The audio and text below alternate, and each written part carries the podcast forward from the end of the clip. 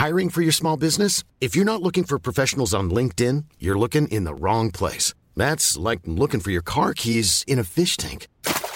LinkedIn helps you hire professionals you can't find anywhere else, even those who aren't actively searching for a new job but might be open to the perfect role. In a given month, over 70% of LinkedIn users don't even visit other leading job sites. So start looking in the right place. With LinkedIn, you can hire professionals like a professional. Post your free job on linkedin.com slash people today.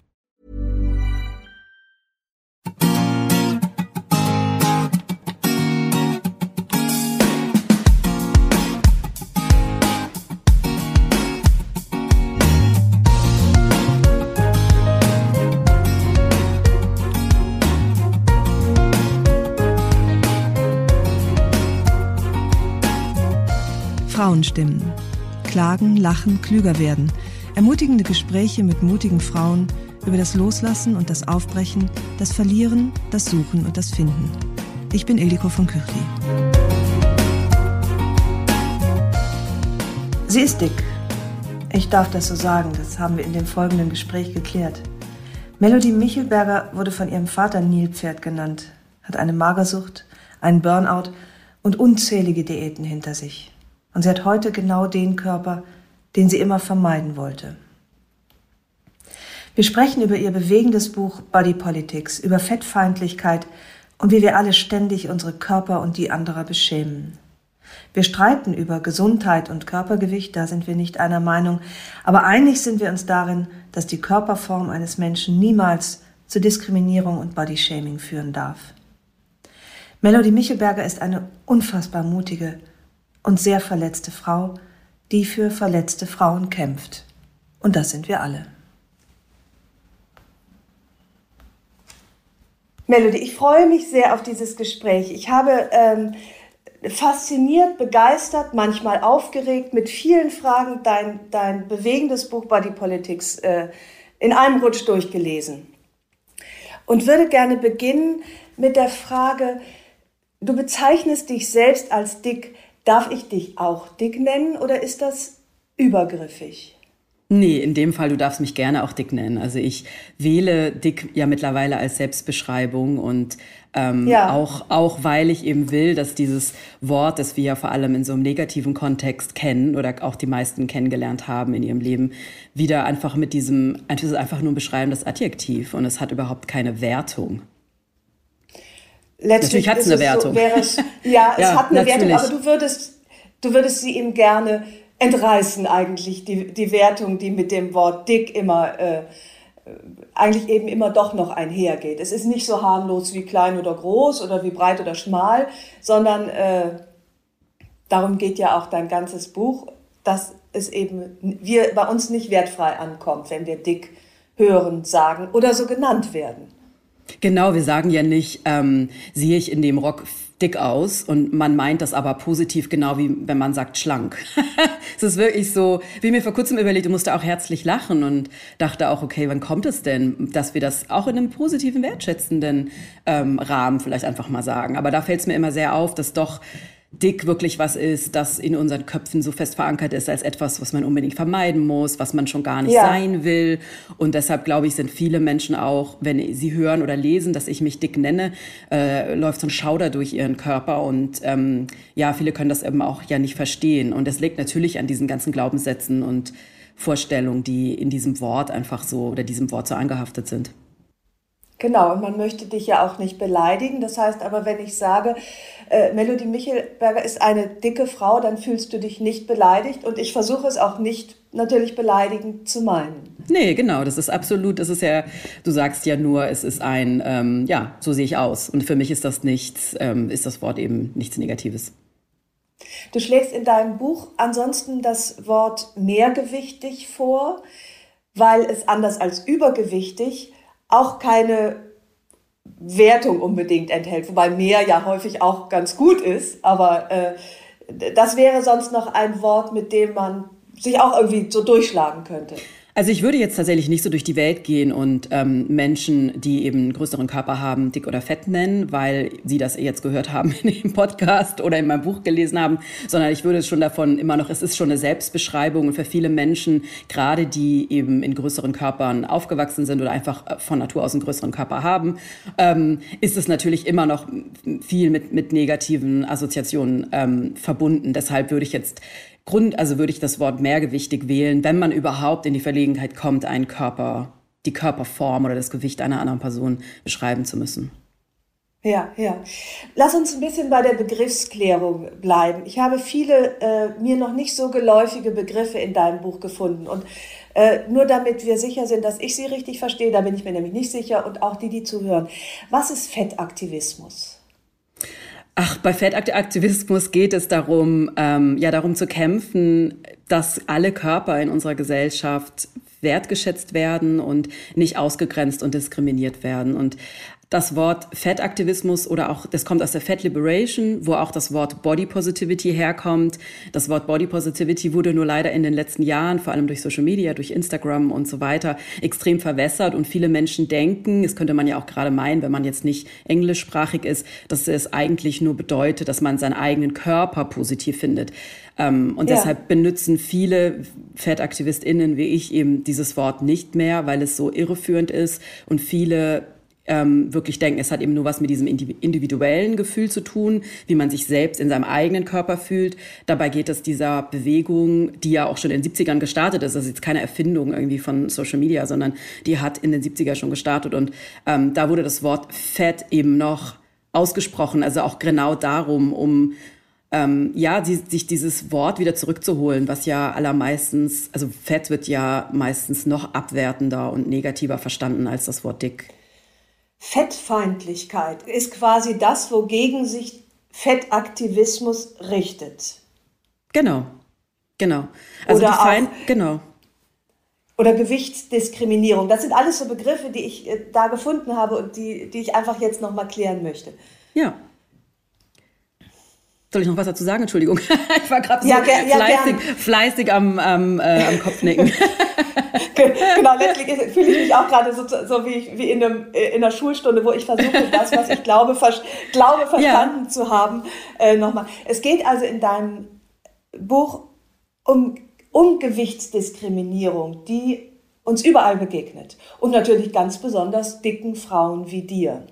Genau. Ich fand eine Szene in deinem Buch, viele fand ich sehr bewegend. Eine Schlüsselszene, hat mich wirklich fast zu Tränen gerührt, als du geschildert hast, wie du für die Arbeit an deinem Buch Body Politics äh, Kinderfotos und äh, Fotos von dir als heranwachsende junge Frau äh, zusammengesucht hast.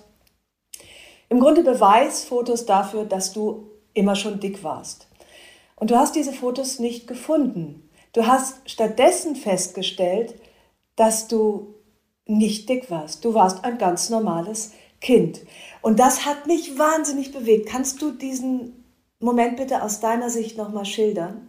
Ja, der Moment, das war ja letztes Jahr genau, als ich schon mittendrin war, das Buch zu schreiben und ähm, ich aber immer wieder so an, ja, in meiner Erinnerung waren Lücken und ähm, ich merkte, dass, dass einfach bestimmte Erinnerungen oder auch so Dinge, die ich schon immer über mich gedacht habe, dass das nicht so richtig zusammenpasst. Und ich habe mich ehrlich gesagt relativ lange da, dagegen gewehrt, diese Bilder rauszusuchen, weil ich irgendwie, glaube ich, auch ein bisschen faul war, in den Keller zu gehen und diese Bilder zu suchen. Und dann aber auch irgendwie dachte, ja, mein Gott, ich weiß doch auch schon alles. In meinem Kopf war, für mich war klar, wirklich bis zum, ich glaube, es war August äh, letztes Jahr, dass ich immer schon dickes Kind war, weil warum wäre ich sonst in dieser Spirale von Selbsthass, Mangelernährung durch Diäten, Magersucht, Exzessivsport, warum hätte ich mir das angetan, wenn ich eigentlich mein ganzes Leben eine relativ durchschnittliche Figur gehabt hätte? Also meine Figur war gar nicht so falsch oder in den Augen, die ich hatte, in meinen Augen, die oder in meinen Gedanken wurde mir das ja schon mit sieben das erste Mal gesagt von meiner Mutter, dass ich ein bestimmtes Kleidungsstück, einen Rock, den ich gesehen habe, nicht anziehen darf, nicht haben darf, weil der meinen dicken Hinter noch mehr betont würde. Und diese, dieses, das war so das Starterlebnis und dann kamen immer mehr Erlebnisse dazu und immer mehr auch ja, Bemerkung von außen. Und das war wirklich, also auch genauso, wie ich es im Buch beschrieben habe, also dann auf meinem Teppich zu sitzen in meiner Wohnung, ähm, 30 Jahre später oder über 30 Jahre später und dann diese Bilder und es, irgendwann wurde ich dann wirklich so total, ähm, ich war fast in so einem Wahn. Ich habe wirklich überall Bilder zusammengesucht, also unter Kisten, aus Kisten,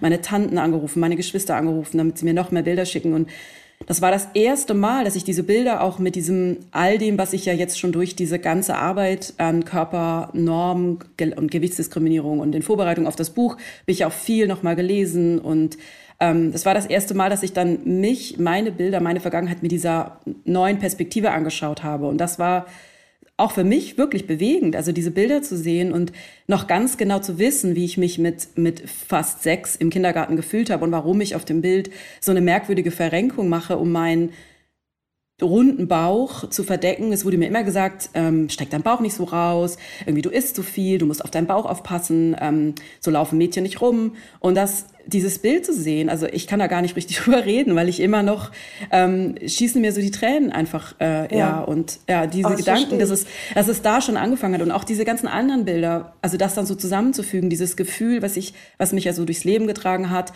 diesen Traum, der über mir schwebte, so wenn du erstmal dünn genug bist, schlank genug bist, diesem Ideal entsprichst, dann geht das gute Leben los und das schöne Leben los. Und das war wirklich so. Das war, das war für mich so eine Lebensaufgabe, meinen Körper zu schrumpfen.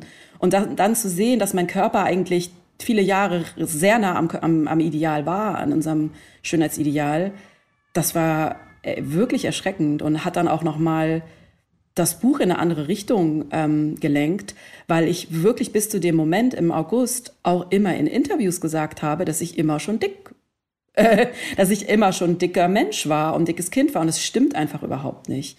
Und daran arbeite ich auch immer noch, weil diese Perspektive, die ist so, also die habe ich so für mich übernommen, dieser, dieser Blick, dass etwas mit mir nicht stimmen muss, weil ja andere mir das Gefühl geben und mir auch ständig sagen, dass etwas mit meinem Körper nicht stimmt und dass ich ähm, aktiv eben meinen Körper verändern muss.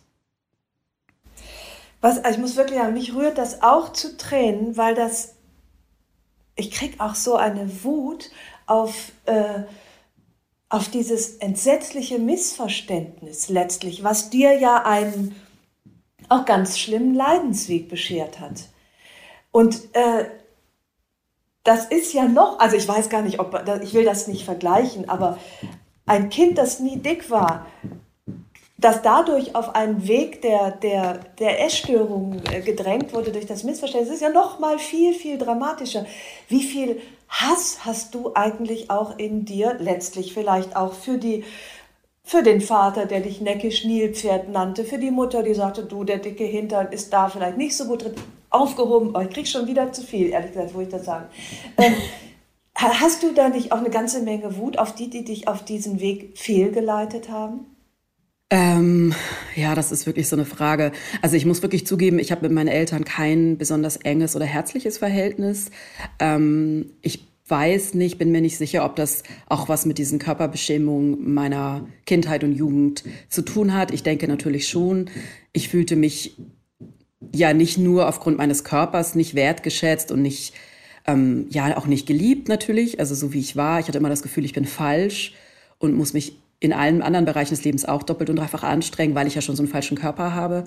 Ich bin meinen Eltern jetzt nicht sauer, aber also ich weiß, dass sie es nicht gemacht haben, weil sie mich gehasst haben, sondern weil sie mich vor bestimmten ja, Situationen vielleicht auch retten wollten oder nicht retten, also bewahren wollten, weil einfach Körper, die außerhalb des Mainstream-Ideals in unserer Gesellschaft sind, also die vor allem größere Körper, also dicke Körper, die die leiden einfach ganz anders. Also die stehen auch in einer, unter einer anderen Beobachtung und erfahren einfach sehr viel mehr Bodyshaming und abwertende Kommentare.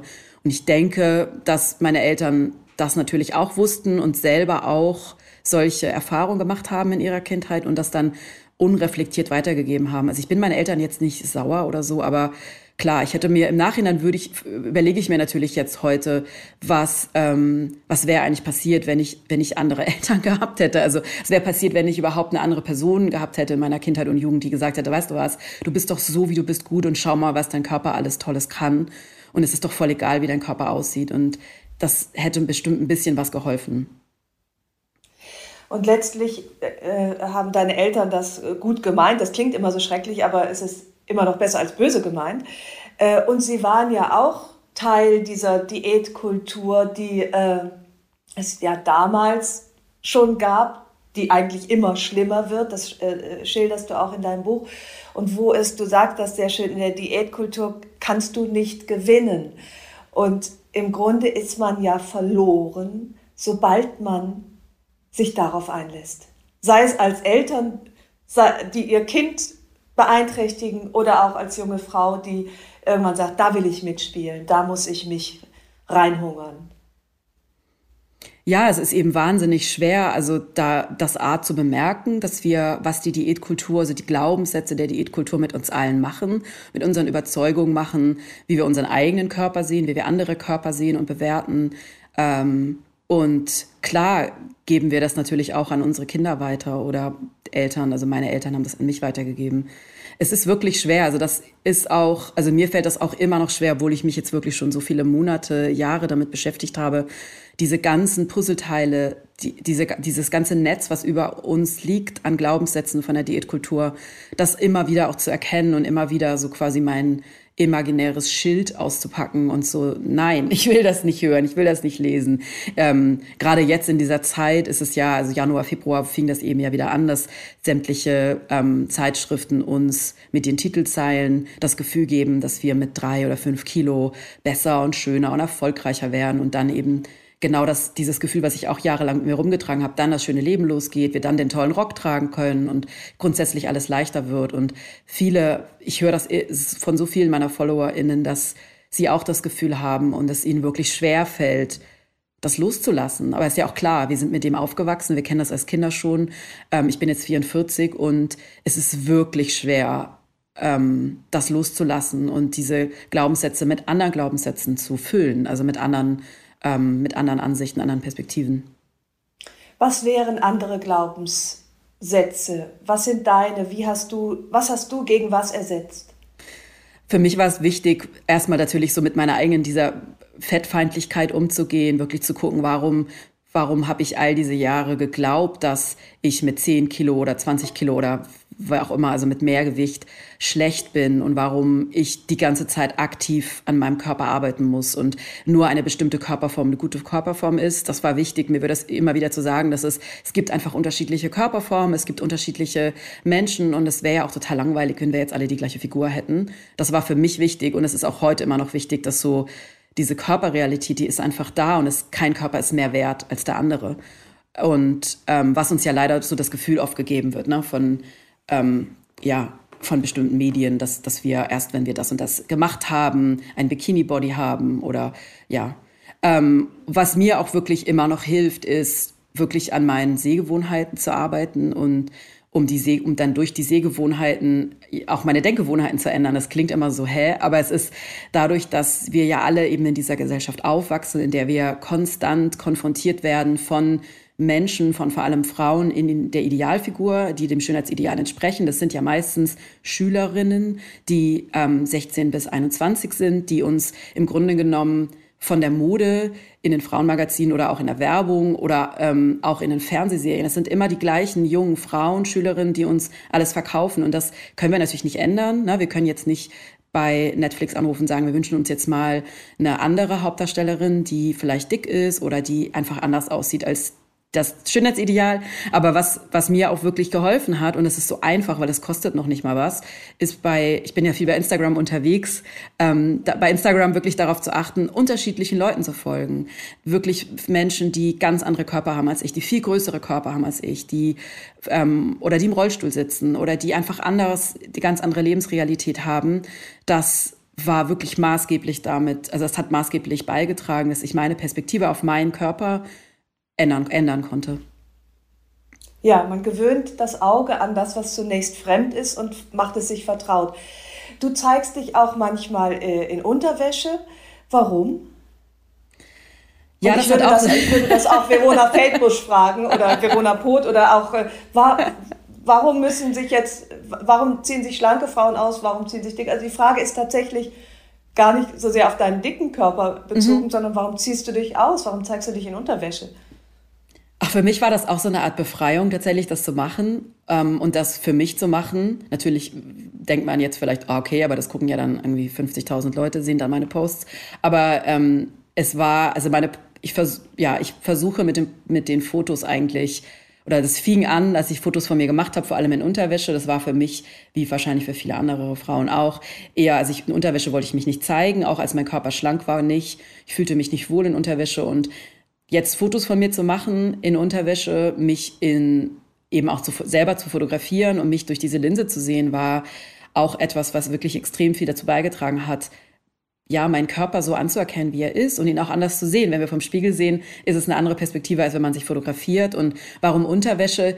Es ist einfach der pure Körper. Also ich kann damit nichts in Anführungszeichen verstecken oder ich kann meinen Körper nicht in irgendwas einhüllen. Und es geht auch um den Körper und es geht darum, dass ich meinen Körper so zeige, wie er ist und dass er nicht durch diese durch diesen Male Gaze, durch diesen männlichen Blick, den, der ja in unserer Gesellschaft auch vorherrschend ist, dass Frauen oft von männlichen Fotografen fotografiert werden oder auch von männlichen Regisseuren. Das ist die, die Vielzahl der Bilder, die wir sehen, die sind von Männern gemacht auf Frauen, auf weibliche Körper. Und für mich ist es wirklich so ein Reclaiming. Also wie heißt das denn auf Deutsch? Ja, so ein, ähm, ich mache das für mich und mittlerweile aber natürlich auch, um diese Fotos ähm, ja zu teilen, in, in, vor allem bei Instagram, um auch so eine Art Stopper zu sein für andere und ja, also einfach diese Bilder, diese Bilder zu teilen von, von Menschen, die nicht dem Schönheitsideal entsprechen. Was ist denn so schlimm am Verhüllen? Ich habe am Wochenende in einer riesengroßen Aktion meinen Kleiderschrank äh, einer strengen Prüfung unterworfen. Ich wollte ausmisten. Und ich habe dabei entschieden, dass ich in diesem Leben nicht mehr ärmellos tragen werde und auch keine Bikinis mehr. Ist das Body Shaming? Naja, ich meine, muss ich jetzt gerade mal überlegen, ist das Body Shaming? Also ich meine, es ist ja deine Entscheidung. Wenn du dich nicht wohlfühlst im Bikini, ich finde, niemand muss ein Bikini anziehen, wenn man sich darin nicht wohlfühlt. Also wirklich jeder, wichtig ist, finde ich, wirklich zu überlegen, kommt das jetzt aus einem selber heraus, dieses Gefühl, weil man sich einfach wirklich nicht wohlfühlt, weil man seinen Körper in diesen, in diesen bestimmten Kleidungsstücken nicht mag, oder kommt dieses Gefühl auch von außen, dass man vielleicht doch auch denkt, oh nee, das kann ich mir nicht erlauben, oder das, das traue ich mich nicht anzuziehen, weil ich vielleicht befürchte, dass irgendjemand was zu meiner Figur sagt oder sowas. Aber klar, also jeder, ich finde überhaupt nicht, also ich finde auch immer jeder, es muss überhaupt nicht, das Ziel muss überhaupt nicht sein, dass man sich am Ende im Bikini oder in Unterwäsche bei Instagram postet. Überhaupt nicht. Das ist mein Weg. Es ist mein Weg. Ich mache das so. Aber für viele Menschen, viele Frauen ist es ja, ist es ja allein der, der Blick in den Spiegel oder allein der ja, die, die Beschäftigung mit dem eigenen Körper oder eben genau das irgendwo hingehen mit einem schönen Kleid und dann ähm, vielleicht zu erwarten, dass man blöd angeglotzt wird oder dass vielleicht doch jemand was sagt. Das ist für viele, viele Frauen ja schon so eine große Hürde. Also ich kann das total verstehen, dass manche da auch den Kopf drüber schütteln, dass ich mich so eben bei Instagram zeige. Verstehe ich total. Aber ich finde, es ist, du kannst ja machen, was du willst. Also ist ja deine Entscheidung und es ist kein Bodyshaming. Oder das ist. Ich hatte nur auf einmal das Gefühl, dass, äh, dass es nicht in Ordnung ist, etwas an seinem Körper auch suboptimal zu finden. Und letztlich ist das ja auch eine Form von Realismus. Äh, warum muss ich alles an mir lieben? Ich, ich schaue mich an und ich sehe meine Schwächen und Stärken. Das tue ich ja auch bei meinen anderen Talenten. Also ich weiß, ich kann kein Mathe, dafür kann ich ganz gut schreiben. Äh, dieses, das, äh, auf, ich fühlte mich auf einmal schlecht, weil ich dachte, nee, ehrlich gesagt, dieser Bauch ist dellig und dick und äh, da würde ich lieber was drüber hängen. Und ich kam mir vor, als würde ich die Sache des Feminismus verraten. Ach, ich finde, ich würde das tatsächlich ganz anders sehen. Also du entscheidest das ja für dich. Ja. Das ist ja auch eine Art Self-Care. Du entscheidest für dich, du möchtest das nicht anziehen, du möchtest bestimmte Bereiche deines Körpers nicht zeigen. Und es ist auch total wichtig, dass man genau das auch macht, was man, was man fühlt. Und ich finde, das hat auch nichts mit unbedingt jetzt mit Feminismus zu tun, wenn man beschließt, selbst kein Bikini zu tragen oder seinen Körper in ja, bestimmten Kleidungsstücken nicht zu zeigen. Es ist doch gerade wichtig, genau wirklich das zu machen, was man fühlt. Und wenn jemand bodenlange Kaftans trägt, ist das doch auch super. Also nicht jeder muss jetzt an anfangen, seinen Körper in knapper, knapper Bekleidung zu zeigen. Und ich finde auch dieses Selbstlieben ist ja auch so wirklich Schwieriges, was in den letzten Jahren so zugenommen hat. Gerade bei Instagram von vielen Accounts wird Frauen jetzt wirklich ständig nochmal so vorge vorgehalten, dass sie sich, wenn sie schon nicht dem Schönheitsideal entsprechen, also wer entspricht schon dem Schönheitsideal, das sind ja nur zwei Prozent, die von Natur aus dem Ideal entsprechen, alle anderen 98 Prozent entsprechen überhaupt nicht von Natur aus dem Ideal und dass man jetzt auf einmal mhm. sich auch noch selbst lieben soll. Für viele ist das und auch für mich war das so, okay, jetzt, also immer soll man was machen als Frau.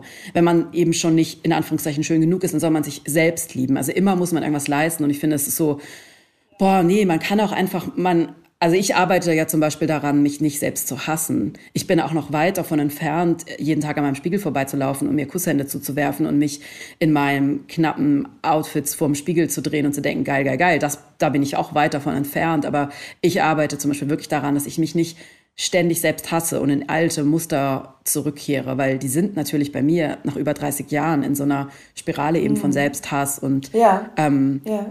natürlich immer noch präsent. Und das finde ich für viele auch viel, also auch viel realistischer, zu so einem neutralen Verhältnis zu kommen und wirklich daran, wirklich mal zu gucken, wie oft hasst man eigentlich seinen Körper selbst oder wie oft hasst man sich dafür, dass seine Körperform so und so aussieht.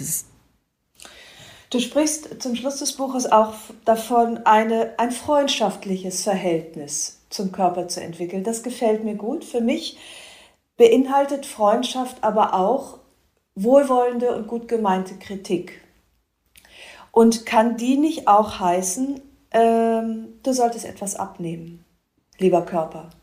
Das kann für jeden was anderes heißen. Also ich würde jetzt zum Beispiel als Fat-Aktivistin, äh, Fat Liberation-Aktivistin niemals ähm, kritisieren, dass eine Person abnehmen möchte. Also das ist auch tatsächlich in der, also auch bei anderen Aktivistinnen. Ich habe das gerade heute Morgen zum Frühstück gelesen, einer sehr bekannten, sehr großen amerikanischen Aktivistin, die genau das gepostet hat. Das, das geht ja auch wirklich darum, dass wir gegenseitig uns wertschätzen und auch die Bedürfnisse anerkennen. Und wenn eine Person sagt, ich möchte aber abnehmen, ist das voll in Ordnung. Also ich würde jetzt nicht sagen, nein, tu das nicht, obwohl ich diesen Kreislauf von Dauerdiäten, Magersucht, Essstörungen, äh, Jojo-Effekt, was es noch alles gibt, äh, illegalen Pillen aus China hinter mir habe, würde ich trotzdem niemals anderen Menschen ähm, ja, vorschreiben oder oder irritiert sein, wenn jemand Gewicht abnehmen will. Es ist ja auch sehr individuell. Es, es, ist ja sehr individuell. Ja, du hältst es aber für bedenklich. Du hältst es für bedenklich.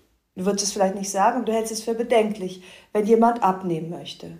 Ich halte für bedenklich, dass viele Menschen an dem bloßen, in der bloßen Gewichtsabnahme so viel reininterpretieren, was was sehr viel mehr ist als drei oder fünf Kilo, sondern viele versprechen sich von diesen drei oder fünf Kilo eben genau das, was uns die Diätkultur verspricht, nämlich dass wir dann automatisch schöner, besser, erfolgreicher, wertgeschätzter sind.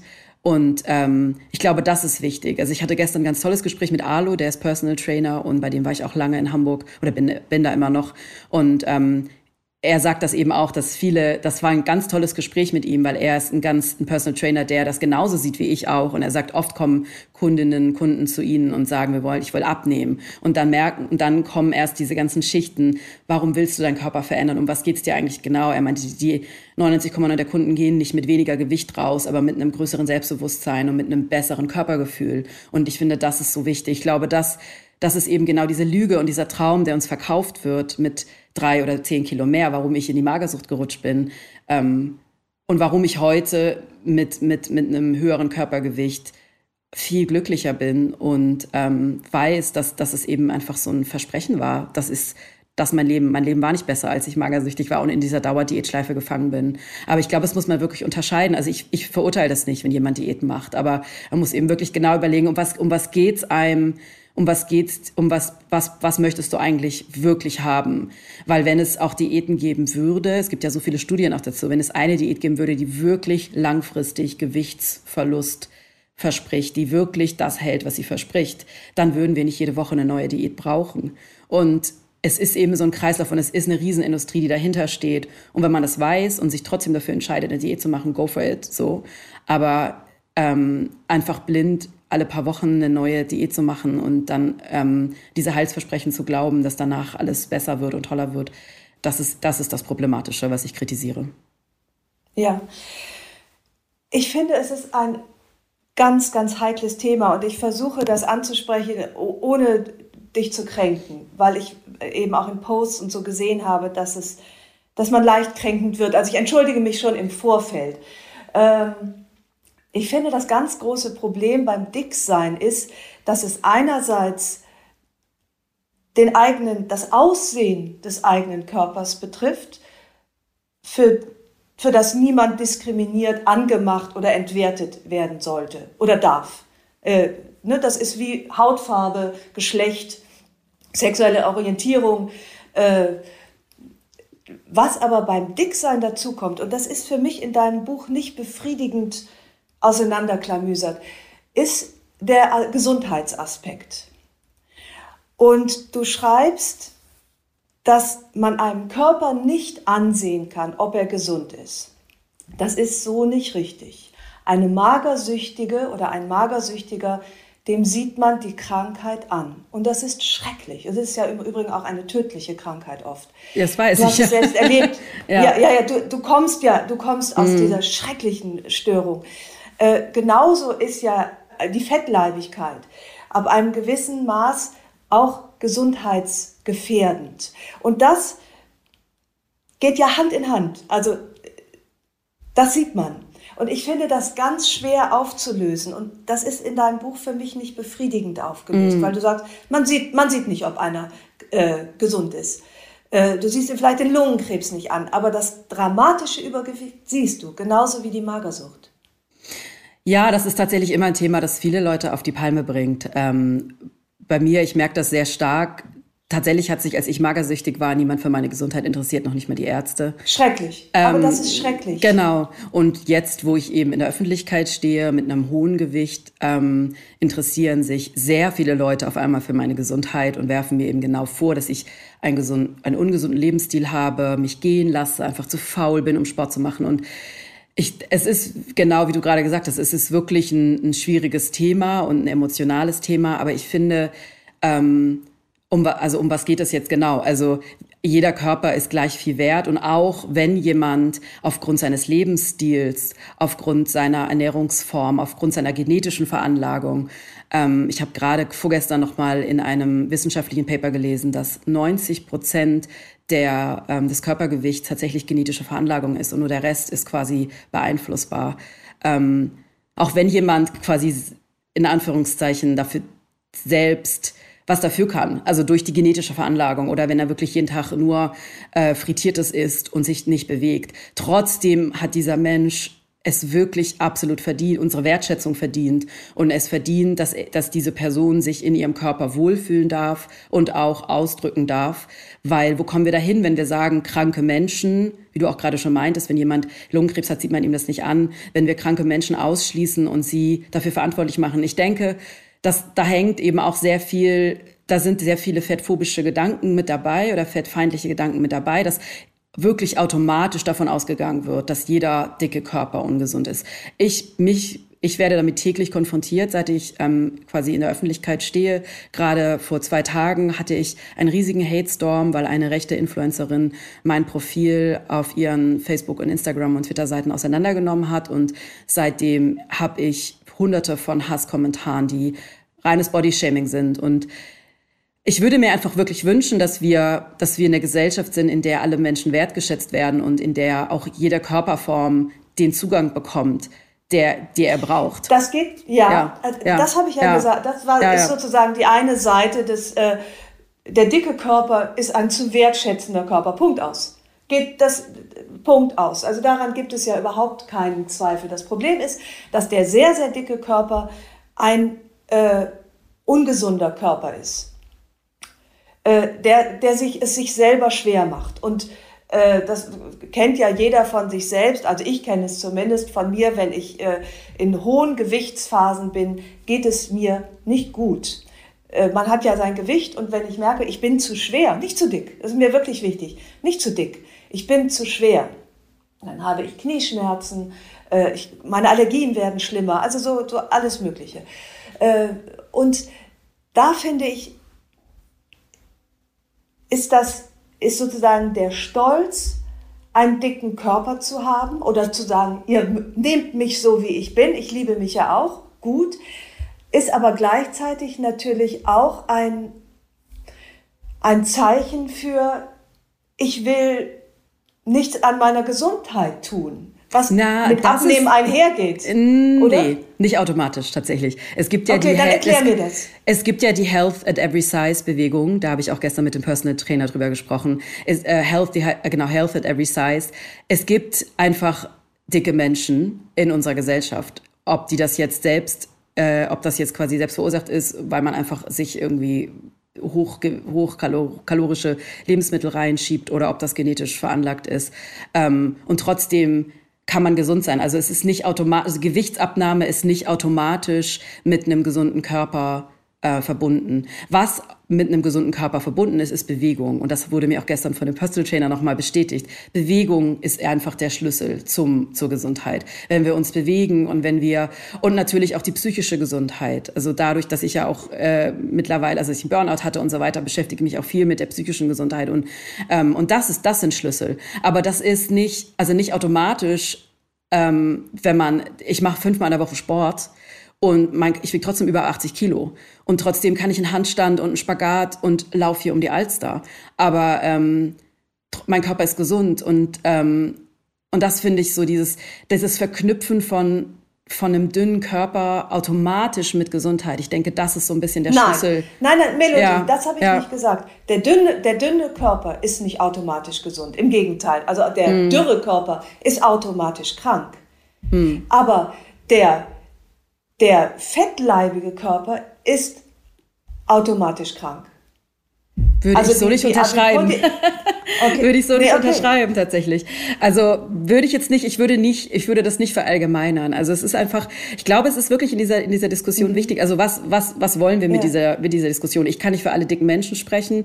Was ich mir wirklich wünschen würde, ist wirklich so dieses Einsehen, dass eben es einfach dicke Menschen gibt und es ist vielleicht auch faule Menschen gibt. Es gibt aber auch dünne faule Menschen und es gibt dicke faule Menschen und dass es auch total egal ist, ob einer jetzt fünfmal in der Woche zum Fitnessstudio rennt oder jeden Tag irgendwie einen Kale-Saft trinkt, dass es Privatsache ist und dass es ähm, ja, dass es Privatsache ist. Das ist einfach, also ich weiß, dass es oft, das ist, das Thema kommt ja sehr oft auch, in, in, in, wenn ich, wenn ich in Interviews gefragt werde und ganz oft kommen halt dann die Extreme, was du auch gerade gesagt hast. Also entweder die Magersucht, die ich auch hatte, das dann, oder Leute, die rauchen, klar, die, die sind ja wirklich bewiesenermaßen wissenschaftlich belegt, einfach wirklich eine Gefährdung. Man sieht es aber nicht. Man sieht, man sieht es nicht. nicht. ja, das, ja, deswegen, das ist genau, man sieht das nicht. wenn du sagst, genau.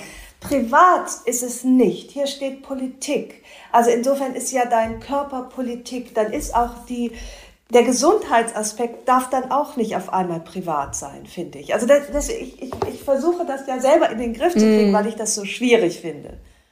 Naja, ich meine, solange Körper mit einer, ab einer bestimmten Körperform und ab einem bestimmten Gewicht wirklich diskriminiert und ausgeschlossen werden, also sie keine Bekleidung finden. Im Fitnessstudio hat mir eine Followerin gerade gestern erzählt, dass sie, ähm, also das war jetzt eine ältere Geschichte, keine aktuelle Geschichte, sie wollte sich im Fitnessstudio anmelden und sie wurde halt ausgelacht von den Trainern, so von wegen, du kommst aber ganz schön spät und außerdem haben wir keine Geräte für dich, weil das Fitnessstudio keine Geräte hatte für Personen über 150 Kilo.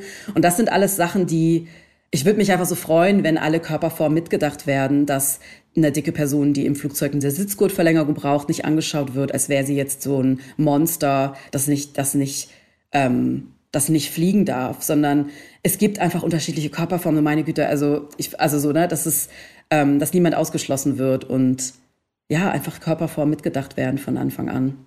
Wir sollten daran arbeiten, dass die Körperform keinerlei Relevanz mehr hat. Hast du, äh, habe ich an mir aufgeschrieben. Ist das wirklich, ich, ich reite so ein bisschen darauf herum, weil meine Körperform sehr viel über mich erzählt. Ganz viel über mich erzählt, in welcher Phase ich mich gerade befinde. Äh, das Dicksein hat ja auch meistens viel mit Essen zu tun, zumindest in meinem Fall. Wenn ich zu dick bin aus meiner Sicht, dann geht das oft Hand in Hand mit einer mm, sozusagen einer, einer Maßlosigkeit, einer maßlosen Phase, in der ich ganz schlecht in der Lage bin, äh, so eine bestimmte Form von Impulskontrolle hinzukriegen. Und das ist relevant für mich. Also mein Gewicht finde ich einen ganz interessanten Faktor, der sehr viel über mich aussagt, mhm. über mein Wohlbefinden oder über auch die Phase, in der ich mich gerade befinde. Ja. Ja, klar, mein Gewicht auch. Also ich meine, ich, bei mir war wirklich äh, von 40 bis 90 Kilo alles dabei. Und ähm, natürlich sagt ein Gewicht auch etwas aus, wahrscheinlich über die Lebenssituation, wie man sich in seinem Körper wohlfühlt. Das Gewicht liegt ja auch, unterliegt auch Schwankungen, wie du gerade meintest, also entweder jahreszeitliche oder einfach, dass man, wie jetzt gerade in der Corona-Zeit, mehr zu Hause ist, seinen üblichen Ablauf nicht hat. Viele Menschen bewegen sich weniger. Ähm, viele Menschen trauen sich vielleicht auch nicht raus. Also dadurch wird natürlich, kommt auch eine Gewichtszunahme oder so einher. Aber ähm, ja, ich finde, ein Körper ist ja auch nichts, was so einmal wie so eine Statue, dass, sie, dass der Körper einmal so ist, so fertig ist und dann verändert das sich mehr. Gerade Frauen kennen das ja auch, entweder Schwangerschaft oder Wechseljahre oder natürlich auch in der Pubertät, dass der Körper einfach sich verändert. Und für mich war das ein wichtiger Punkt, das so als etwas anzusehen, was normal ist, dass es nichts ist, was, ähm, was automatisch böse ist. Also klar habe ich jetzt auch ein paar Kilo zugenommen in dieser Zeit, ähm, einfach dadurch, dass der normale Alltag wegfällt und ich nicht mehr eine halbe Stunde bis eine Stunde durch, die, durch Hamburg rase mit meinem Fahrrad, äh, sondern halt zu Hause auf meinem Crosstrainer bin, aber trotzdem die Zeit, die ich auf dem Crosstrainer bin, anscheinend nicht genau gleichwertig ist wie einfach, oder wie du auch gerade meintest, vielleicht tatsächlich mehr äh, Kekse esse oder mich anders ernähre. Ähm, ich weiß gar nicht, war da eine Frage? Oder war das? ich habe, ich, bin, äh, es geht um, um sozusagen diese doch sehr bei mir ausgeprägte Beschäftigung mit meinem Gewicht. Und manchmal denke mm. ich, ja, ich, ich würde das gerne, hätte gerne, dass das nicht mehr so ein großes Thema ist. Du hast in mm. deinem Buch, sagst du auch, gibst du auch so eine bestimmte vorgefertigte Antworten, dass du sagst, nee, Gewicht, darüber möchte ich nicht sprechen. Ich schon, es interessiert mich. Es interessiert mich auch, mm. was andere über ihr Gewicht, über ihr Essverhalten sagen, weil, weil es so viel aussagt. Und gleichzeitig, ich bin zum Beispiel ich rauche manchmal. Früher habe ich ganz viel geraucht. Jetzt habe ich Phasen, wo ich rauche. Und dann immer Kette. Sofort Kette. Für zwei Wochen, dann höre ich wieder zwei Jahre auf. Und ich fange an zu rauchen und habe sofort Angst, ich sterbe morgen an Krebs. Also die Angst ist sofort da. Dann habe ich Fressphasen, in denen ich, äh, wie ich finde, deutlich zu viel Süßes, also ungesund esse. Und das geht auch einher mit einer Angst, und dem Empfinden, ich tue meinem Körper nichts Gutes. Mm. Und das sieht man. Die, die, die, verrauchte Lunge sieht man nicht, mm. aber man sieht, dass ich mich selber nicht wertschätze. Sieht man daran, dass ich immer dicker werde. Bei mir. Aber das ist natürlich deine, ja, ja, genau. Also ich würde das bei mir jetzt zum Beispiel nicht sagen, weil in dem Moment, wo ich vor Jahren, vor ein paar Jahren, vor fünf Jahren, sechs Jahren aufgehört habe, wirklich dieses, an diesen eben dieses strenge Essensregime zu führen, also diese Essstörung ähm, zu haben und mich wirklich einfach immer wieder in diese Form schrumpfen zu wollen, das ja auch mega ungesund war. Also dadurch, dass ich meinen Körper über Jahre mangelernährt habe und über Jahre durch diese, durch diese Jojo-Effekte quasi geschoben habe, hat sich mein ganzer Metabolismus ja verändert. Und das ist ja auch was, was wissenschaftlich belegt ist. Eine Diät verändert schon den Metabolismus. Eine Diät reicht schon, um unserem Körper zu sagen, oha, da war eine Hungersnot. Beim nächsten Mal, wenn es mehr Lebensmittel, wenn es mehr Nahrungsmittel gibt, als, äh, als wir gerade benötigen, legen wir mehr Fett an. Unser Körper wird immer geschickter. Das habe ich auch gerade noch mal nachgelesen. Der, unser Körper wird immer besser. Also mein Körper scheint sehr gut darin zu sein, ähm, die ihm zugeführte Kalorienmenge zu verarbeiten und den Rest anzulegen für schlechte Zeiten. Dadurch, dass er quasi 30 Jahre schlechte Zeiten hatte, ähm, ist es, ja, klickt er natürlich mehr an, aber für mich ist es wirklich so, ich weiß jetzt, dass ich meinem Körper das gebe, was er braucht. Ich achte auf die Signale meines Körpers. Ähm, manchmal wundere ich mich, dass ich eine Stunde nach dem Essen schon wieder Hunger habe, aber dann habe ich Hunger, dann ist es okay. Das ist ein Zeichen von meinem Körper. Ich esse tatsächlich kaum Süßigkeiten, ähm, bin auch sehr froh drüber, dass ich da kein. Ähm, aber ich habe da auch eben viele Gespräche gehabt mit Alu, um ihn jetzt noch ein drittes Mal zu nennen, der eben der, seine Theorie ist, dass wir alle zu wenig essen. Vor alle die, die jahrelang Diät gemacht haben oder die allein schon drei Diäten gemacht haben, dass wir alle viel zu wenig essen. Und dadurch kommen wir in so einen komischen, ich habe vergessen, wie es heißt, aber ähm, dadurch läuft unser Körper die ganze Zeit auf Sparflamme. Dadurch ähm, genau, können und hortet für schlechte Zeiten. Genau, und hortet für mhm. schlechte Zeiten. Und ja. da für mich war das wirklich total wichtig, also ist, ich bin da immer noch dabei, das so loszulassen und wirklich darauf zu achten, was braucht mein Körper in dem Moment Mal ist es halt auch eine Pizza oder mal ist es halt auch von mir aus eine, eine, Tafel Schokolade. Aber tatsächlich, umso mehr ich es lerne, es ist auch wirklich aktiv äh, Arbeit bei mir, wirklich dieses intuitive Essen. Ich weiß nicht, ob ich das jemals schaffe, weil ich eben so eine lange Geschichte mit Essstörungen und Anorexie habe. Ähm, jemals schaffe, wirklich hundertprozentig den, den Signalen auch zu vertrauen meines Körpers. Weil natürlich sagt er manchmal auch, nee, heute willst du aber Chips. Das hatte ich jetzt einmal. Natürlich fühlte ich mich, als ich die Chips gegessen habe, auch wie so eine Verräterin und, oh nein, jetzt bin ich genau die Dicke, von denen immer alle reden, die faule Dicke, die auf dem Sofa sitzt und eine Tüte Chips isst. Aber nein, es ist total okay. Mein Körper wollte anscheinend an dem Tag Fett, dann hat er viel Fett bekommen und es ist auch okay. Für mich ist es so dieses, dieses, das dann nicht zu machen und dann womöglich noch drei Wochen drüber nachzudenken, das ist dann noch viel schlimmer und es ist, ja, ja, also ja, für mich ist der Weg auf jeden Fall, auf jeden Fall gerade ein guter Weg und auch ich bin auch sehr neugierig, was passiert. Wirklich so dieses, mein Körper hat sich ja eben auch verändert. Also es ist ja genau zu dem Körper geworden, den ich all die Jahre vermeiden wollte. Also ich bin jetzt genau das, wovon ich dachte, wie du es auch gerade gesagt hast, ich dachte, genau all das passiert, wenn, also ich, wenn, ja, mein Körper ist jetzt genau das, was ich niemals sein wollte, wovon ich immer dachte, es ist falsch, es ist gefährlich, es ist ungesund, es ist faul, es ist, ähm, ich bin verfressen, andere Leute sehen, dass ich, und das ist, es ist auch wirklich nicht einfach, gerade nach so einem Hate-Storm, den ich jetzt vorgestern hatte, ähm, dann mich trotzdem im Spiegel wertschätzend oder neutral anzugucken, weil natürlich, wenn 150 Leute dir sagen, du bist fett, du bist verfressen, du bist ein schlechtes Vorbild für Frauen, du musst abnehmen und die Leute natürlich nicht wissen, dass ich genau aus dieser Geschichte komme. Ich habe mein ganz, ich habe versucht, meinen Körper mein ganzes Leben zu schrumpfen und er will es einfach nicht. Mein Körper ist einfach dick. Und das ist voll okay. Und er ist. Darf ja, ich ganz kurz ja. an dieser Stelle was fragen? Ist dein Körper dick, weil du in eine Essstörung damals geraten bist? Also ist die Vorgeschichte, weil du gesagt du hast den Körper jetzt, den du immer vermeiden wolltest, hast du ihn auch, weil du ihn immer vermeiden wolltest und weil du in diese furchtbare Störung hineingedrängt wurdest, hineingeraten bist? Bleibt man eigentlich essgestört sein Leben lang? Also ich mache gerade aktuell eine Therapie, das hilft. es ist nicht einfach. Also vor allem, äh, ich hatte auch gerade ja. gestern eine Sitzung, vor allem wenn man eben, wie bei mir, wenn das über 20 Jahre ja geht oder 30, dann ist es ähm, etwas, was natürlich schwer ist zu, ja, zu bekämpfen und eben zu diesem wertschätzenden, wohlwollenden. Ne? Das ist, für mich war Lebensnahrung, Essen für mich etwas, das verboten war und eigentlich drehte sich, ja, meine Gedanken drehten sich ja vor allem darum, was ich nicht esse.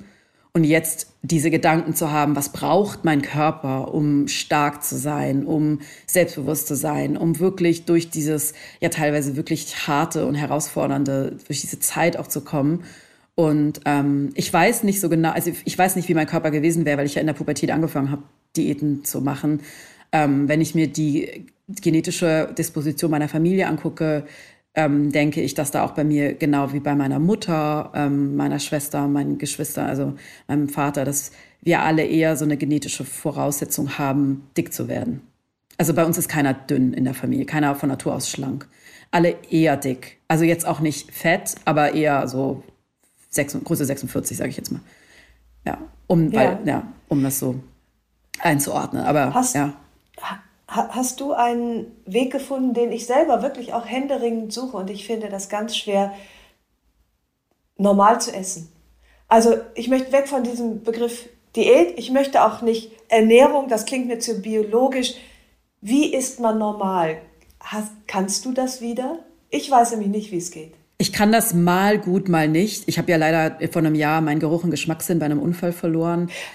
Ja, ich ja. hatte, ähm, ich war im, habe mir meinen Traum erfüllt. Ich wollte früher immer ähm, Eiskunstlauf machen und dadurch, dass ich ja früher eben diesen Glaubenssätzen groß geworden bin, dass ich zu dick bin, habe ich natürlich auch, wurde mir natürlich auch gesagt, ich bin zu dick, um Eiskunstlauf zu machen. Habe das nicht gemacht, habe das jetzt vor zwei Jahren angefangen hier in Hamburg bei einem Verein und das war auch super. Wir haben dreimal die Woche trainiert, eineinhalb Stunden. Also es ist auch ein harter Sport. Deshalb auch hart, weil man natürlich auch hinfällt. Und ich bin einmal auf den Kopf gefallen und hatte einen Schädelhirntrauma mit Gehirnblutung und Schädelfraktur und alles, was man noch nicht braucht. Und habe da meinen Geruch und Geschmackssinn verloren. Und ähm, damit, ah, da, ja, das ist jetzt ein Jahr her, der Unfall. Und das ist natürlich für mich wieder eine ganz neue Herausforderung. Ich war schon auf einem ganz guten Weg, auf jeden Fall, zu diesem normalen Essen. Aber jetzt war das, wurde das alles nochmal erschüttert. Also was bei mir wirklich viel was, was mir auch hilft, ist so dieses, dieser Charme, den wir auch beim Essen haben.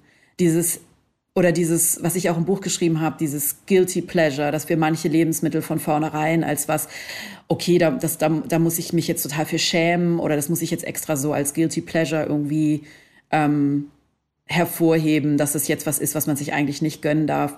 Wirklich so dieses, dieses, diesen Wert auch oder diese moralische Überhöhung von Lebensmitteln auch, dass die so weggeht. Und das, also ich würde sagen, ich, 50-50 bei mir. Also es ist jetzt nicht, es ist nicht einfach, aber ich gucke schon. Das Irre ist, jetzt wo ich äh, so eigentlich im Grunde genommen alles essen darf und auch mal in Bioladen gehe und mir so eine Zimtschnecke kaufe, was ich natürlich 30 Jahre lang nicht gemacht habe, weil ich in einer Essstörung war, mache ich das und dann freue ich mich den ganzen Weg nach Hause, wirklich wie irre, also über diese Zimtschnecke in meiner Tasche und mache mir dann einen Kaffee und das habe ich gerade auch irgendwann die Tage gemacht und, und dachte, wow, dieses, dieses Positive, dieses wirklich sich hinsetzen und diese Zimtschnecke bewusst essen und was das auch von Glück ist und was das auch, ohne dass ich jetzt verschmecken kann, ne? Ähm, trotzdem diese Konsistenz und so. Also ich schmecke ja dann nicht. Ich schmecke, ich liebe Zimt eigentlich, aber ich schmecke jetzt kein Zimt mehr. Ich merke allerdings, dass es süß ist. Also süß und salzig und sauer und bitter wird ja. auf der Zunge. Und das merke ich aber nur minimal. Also ich, eigentlich ist da so eine Zimtschnecke pappsüß. Ich merke, dass es so ein bisschen süß ist, aber das reicht mir dann schon und ähm, mich, da, mich danach nicht mehr zu bestrafen, also dann trotzdem Abendessen zu essen und trotzdem, wenn ich dann um elf Hunger habe, auf mal ja, nachfragen. Ja. Das ist ja, das ist ja schrecklich, dass wenn du nicht schmeckst, ja. dann geht ja, du könntest ja im Grunde den ganzen Tag gedünsteten Brokkoli ohne Salz essen, äh, weil du, äh, de, de, weil doch dieser, gut, vielleicht die Konsistenz, aber genießen ohne zu schmecken, kann ich mir jetzt gerade gar nicht vorstellen und stelle ich mich für mich fast einen der schlimmsten Sinne vor, den ich verlieren könnte.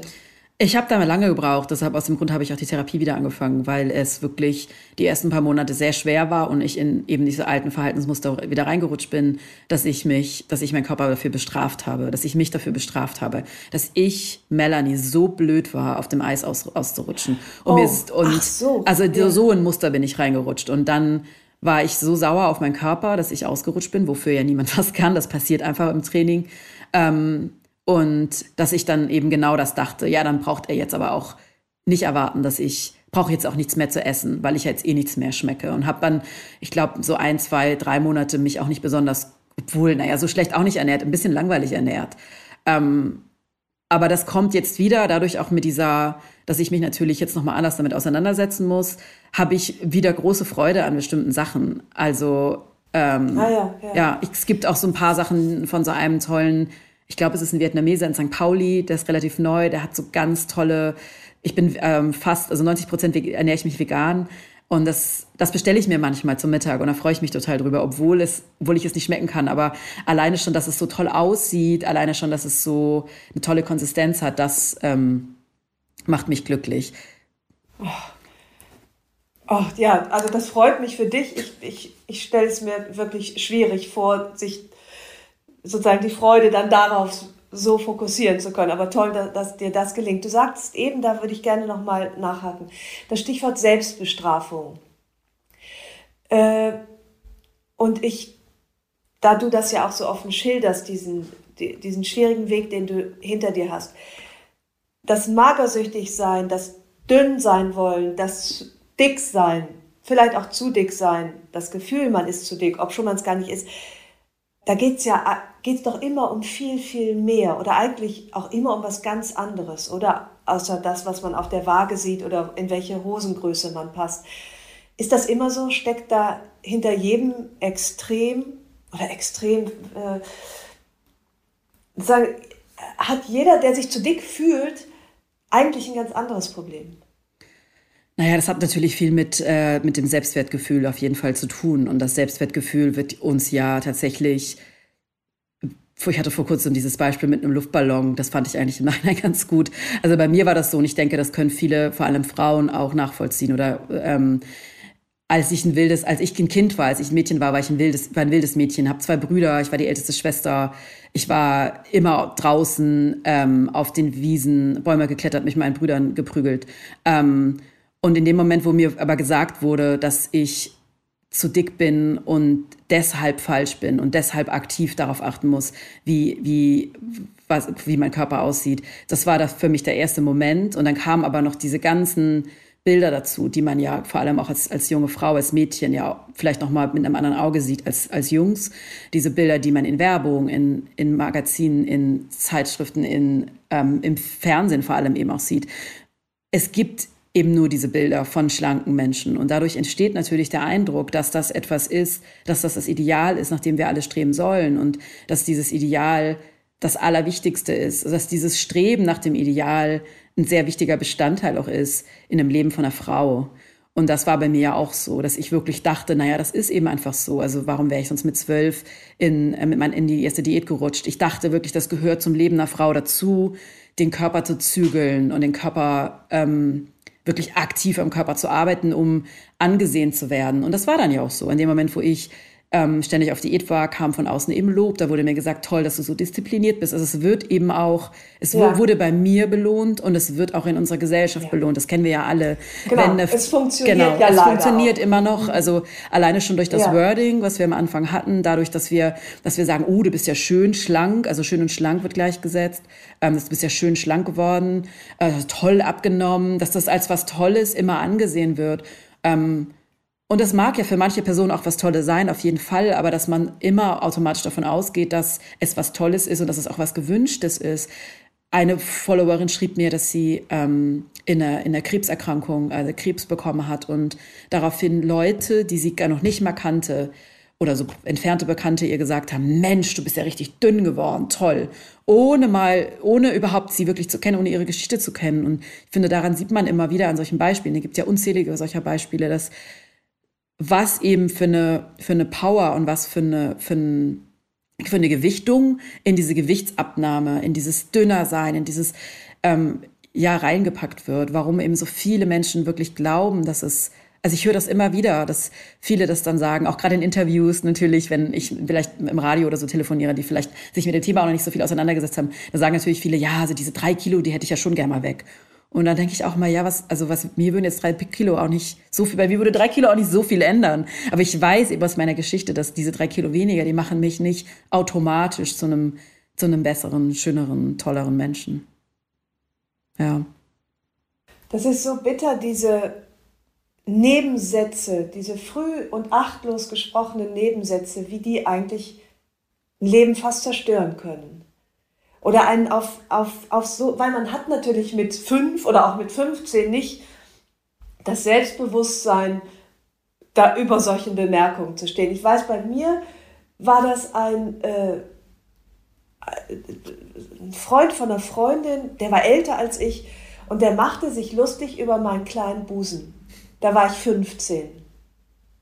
Und das habe ich bis heute so verinnerlicht was der mir angetan hat, in einem Nebensatz. Mm.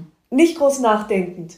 Äh, ein anderes Beispiel war, dass äh, eine Freundin von mir sagte, ja, deine ha äh, äh mach doch mal die Haare glatter, dieses Gewusel auf deinem Kopf. viel schöner, wenn es glatt ist. Ich habe solche Haare. Mm. Und ich habe so lange gebraucht zu sagen, hey, weißt, weißt du was? Das sind irgendwie, okay, mm. Haare, ist doch ganz schön, dass da so viel ist und dass die machen, was sie wollen. Und das hat aber tatsächlich fast ein ganzes Leben gebraucht, um mich von diesen Deformationen äh, zu befreien. Das, mir ist auch gerade eingefallen, ich habe das Beispiel mit dem Luftballon gar nicht weiter ausgeführt. Ich habe angefangen, dann habe ich mich in meinen eigenen oh ja. Sätzen verstrickt und dann am Ende wieder vergessen. Das ist so Klassiker für mich leider. der Luftballon, genau. Also ich war eben dieses Mädchen, wenn ich das so vor mir sehe, da war der Luftballon noch voll, voller Selbstbewusstsein, voller Selbstwertgefühl. Ich habe mir alles zugetraut. Ich war laut, ich war so, ich wollte mich nicht anpassen, habe mir im Winter Sommerkleider angezogen und im Sommer kam ich mit der Skihose. Ähm, und dann kam eben diese ersten Beschämungen, Körperbeschämung von außen. Dann war da wie so schon so ein kleines Loch in dem Luftballon. Und dann über die Zeit kam eben immer mehr solcher, was du auch gerade gesagt hast, solcher Beschämung dazu oder solcher, einfach solcher Kommentare zu meiner Figur. So, du hast ja einen Arsch wie ein Brauereigaul, hat mein Vater mehrmals gesagt. Oder er hat ja auch zu mir Nilpferd gesagt. Und jetzt rückblickend, ich meine, das wäre auch so schlimm gewesen, wenn ich ein hochgewichtiges Kind gewesen wäre. Wäre es vielleicht sogar doppelt schlimm gewesen. Ich weiß gar nicht. Ich war jetzt im Rückblickend, wo ich noch nicht mal ein dickes Kind war, verstehe ich gar nicht, was er mir eigentlich sagen wollte. Aber, aber dadurch kamen natürlich immer mehr Löcher in diesen Luftballon rein. Und dann hat sich das wirklich in mir auch so manifestiert, dadurch, dass ich dann damals auch diesen, äh, diese Kataloge durchgeguckt habe, als wären es Kataloge für Körperformen, nicht, also Otto und Quelle, ne? Ich meine, das ist ja auch schon in den 80ern, da gab es ja das Social Media noch nicht. Das waren dann meine Vorbilder für, meine weiblichen Vorbilder für Körperform. Und das waren dann wieder kleine Löcher. Weil natürlich kann ich nicht so aussehen mit 1,60. Wie soll, kann ich so aussehen wie ein Model? Ich werde nie aussehen wie ein Model, weil ich einfach 20 Zentimeter kleiner bin als Models sind. Dadurch natürlich andere Proportionen habe. Und, ähm, und ich denke, das ist wirklich wichtig, dass man selber, dass, dass wir alle, dass wir merken, dass wir alle diesen diesen Luftballon mit Löchern in uns rumtragen, mit Körperbeschämung. Und auch egal, das ist dann wirklich egal, welche Körperform man hatte, ob man jetzt ho hohes Gewicht hatte, ob man niedriges Gewicht hatte oder wie du auch gerade meintest, Haare, Busen. Es ist ja, der weibliche Körper reicht ja nie. Es ist ja eigentlich egal. Ne? Es ist zu alt, irgendwie zu, zu jung, der Busen zu groß, der Busen zu klein, der hängt, was weiß ich. Also es ist ja zu klein, zu groß, zu dick, zu dünn. Es ist, es reicht eigentlich nie.